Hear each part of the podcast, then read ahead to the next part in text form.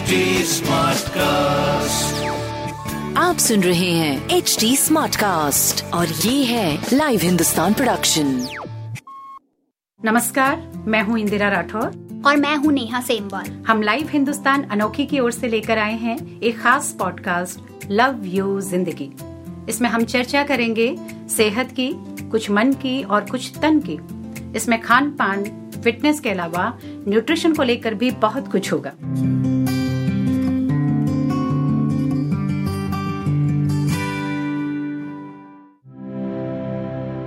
बचपन में कभी हम बैठे बैठे यूँ ही पैर हिलाते थे तो माँ डपट देती थी। ऐसा करना अच्छा नहीं होता। तब नहीं जानते थे कि पैर हिलाना कोई हेल्थ प्रॉब्लम भी हो सकती है। देखा जाए तो एक बड़ी आम सी आदत है। हम कई बार अनायास ही पैर हिलाते हैं या झटकते हैं। कभी कभी लेटते हुए लगता है कि पैरों में कुछ रेंग सा रहा है, झंझनाहट होती है। कभी खुजली महसूस होती है या कुछ स्ट्रेस सा लगता है। पैरों को हिलाने डुलाने या थोड़ा चल लेने के बाद आराम महसूस होने लगता है। अगर आपने भी कुछ ऐसा ही अनुभव किया है तो जान लें कि ये लक्षण रेस्टलेस लेग सिंड्रोम के हो सकते हैं। लव यू ज़िंदगी के आज के एपिसोड में हम इसी पर चर्चा करने वाले हैं। वाकई पैरों में होने वाली इस अजीब सी समस्या के बारे में हम कभी नहीं सोचते। इस समस्या में मरीज़ अक्सर पैरों को हिलाता रहता है। रात में कई बार पैरों की इस अजीब सी परेशानी के कारण उसकी नींद तक खुल जाती है। वो बेचैनी में टहलने लगता है, क्योंकि इससे उसे थोड़ा आराम महसूस होता है। कई लोगों की तो पूरी रात इस वजह से करवट बदलते गुजर जाती है। ऐसे में कुछ लोग पैरों को किसी चीज़ से कसकर बाँध लेते हैं क्योंकि ऐसा करके उन्हें ठीक महसूस होता है। हाँ नेहा एक्सपर्ट कहते हैं कि इस तरह की शिकायतें आम हैं। रेस्टलेस लेग सिंड्रोम या आरएलएस एक ऐसी समस्या है जिसकी पहचान बहुत कम होती है। क्योंकि इसके सिम्टम्स बहुत खुले नहीं होते, हम उनको समझ नहीं पाते। लेकिन ये समस्या सिर्फ़ नींद को ही डिस्टर्ब नहीं करती।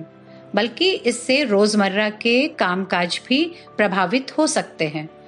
खास तौर पर महिलाओं में ये प्रॉब्लम ज़्यादा देखने को मिलती है। अच्छा पैरों को हिलाते रहने की ये जो चाह है, वो अक्सर अनियंत्रित होती है। मतलब ऐसा हो सकता है कि हमें पता भी ना हो कि पैरों में कोई प्रॉब्लम हो रही है, लेकिन हम पैर हिलाते रहते हैं या लगातार स्ट्रेस महसूस करते रहते हैं। ये समस्या रात में सोते समय बढ़ती है। या तब जब व्यक्ति बैठ करके कोई काम कर रहा होता है या लेटा होता है। पैर हिलाने से चूँकि बेचैनी थोड़ी कम होती है, इसलिए व्यक्ति ऐसा करता है। जी, आपने सही कहा कि इस बीमारी के लक्षण आमतौर पर बहुत साफ़ समझ नहीं आते और एक जैसे होते भी नहीं। अगर आप किसी से पूछेंगे कि पैर क्यों हिला रहे हो तो वो कहेगा, यूँ ही, ऐसा करने से अच्छा लगता है। लोग इसे मांसपेशियों की अकड़न या सुन होना नहीं बताते, लेकिन वे ये मानते हैं कि उन्हें अक्सर अपने पैरों को हिलाते रहने का मन करता है। ये लक्षण लगातार नहीं रहते। बीच बीच में ठीक भी हो सकते हैं, फिर लौटते हैं, और कई बार ये किसी गंभीर बीमारी का संकेत भी हो सकते हैं। क्योंकि ये समस्या बुखार, खांसी, जुकाम या इन्फेक्शन की तरह एकदम से समझ नहीं आती। तो मरीज़ भी डॉक्टर के पास नहीं जाते। जबकि ये बेचैनी लंबे समय तक बनी रहे तो इससे कई हेल्थ प्रॉब्लम्स हो सकती हैं। नेहा, कई बार प्रेगनेंसी में भी ऐसी शिकायतें होती हैं। इसका कारण हार्मोनल बदलाव होना है। खासतौर पर जो पहली बार प्रेग्नेंट हो रही हैं महिलाएँ, उनको ये समस्या ज़्यादा हो सकती है। और इसके जो लक्षण हैं, वो तीसरे ट्राइमेस्टर में ही दिखते हैं। साफ़ तौर पे ये नहीं कहा जा सकता कि इसका ठोस कारण क्या है, लेकिन शोधकर्ताओं का मानना है कि ऐसा कुछ वजहों से हो सकता है, जैसे ब्रेन में मौजूद डोपामाइन के असंतुलन से, जो मांसपेशियों की गतिविधियों को नियंत्रित करने का संदेश भेजता है। इसके अलावा, आनुवंशिकता भी इस बीमारी की एक वजह हो सकती है। हम्म समस्या को टालना ठीक नहीं है, क्योंकि लंबे समय तक इसे टालने से कुछ अन्य समस्याएँ हो सकती हैं। जैसे पेरिफेरल न्यूरोपैथी जो हाथ पैरों की नर्व्स को क्षति पहुँचा सकती है। और कई बार शुगर या नशे के कारण भी ऐसा हो सकता है। आपको एनीमिया भले ही न हो, पर अगर आपके शरीर में आयरन की कमी है तो भी ऐसा हो सकता है। पहले कभी पेट या आंतों से रक्त स्त्राव की शिकायत रही हो, जिन महिलाओं में पीरियड्स के दौरान ज़्यादा ब्लीडिंग होती हो तो उससे भी बाद में आयरन की कमी हो सकती है।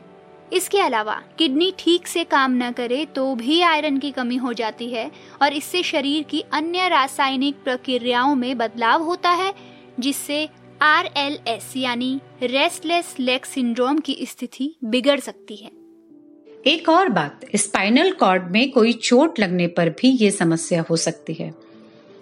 कभी कभी जब स्पाइनल कॉर्ड में कोई एनेस्थीसिया जैसे स्पाइनल ब्लॉक के तौर पर दिया गया हो तो भी आरएलएस का जोखिम बढ़ जाता है।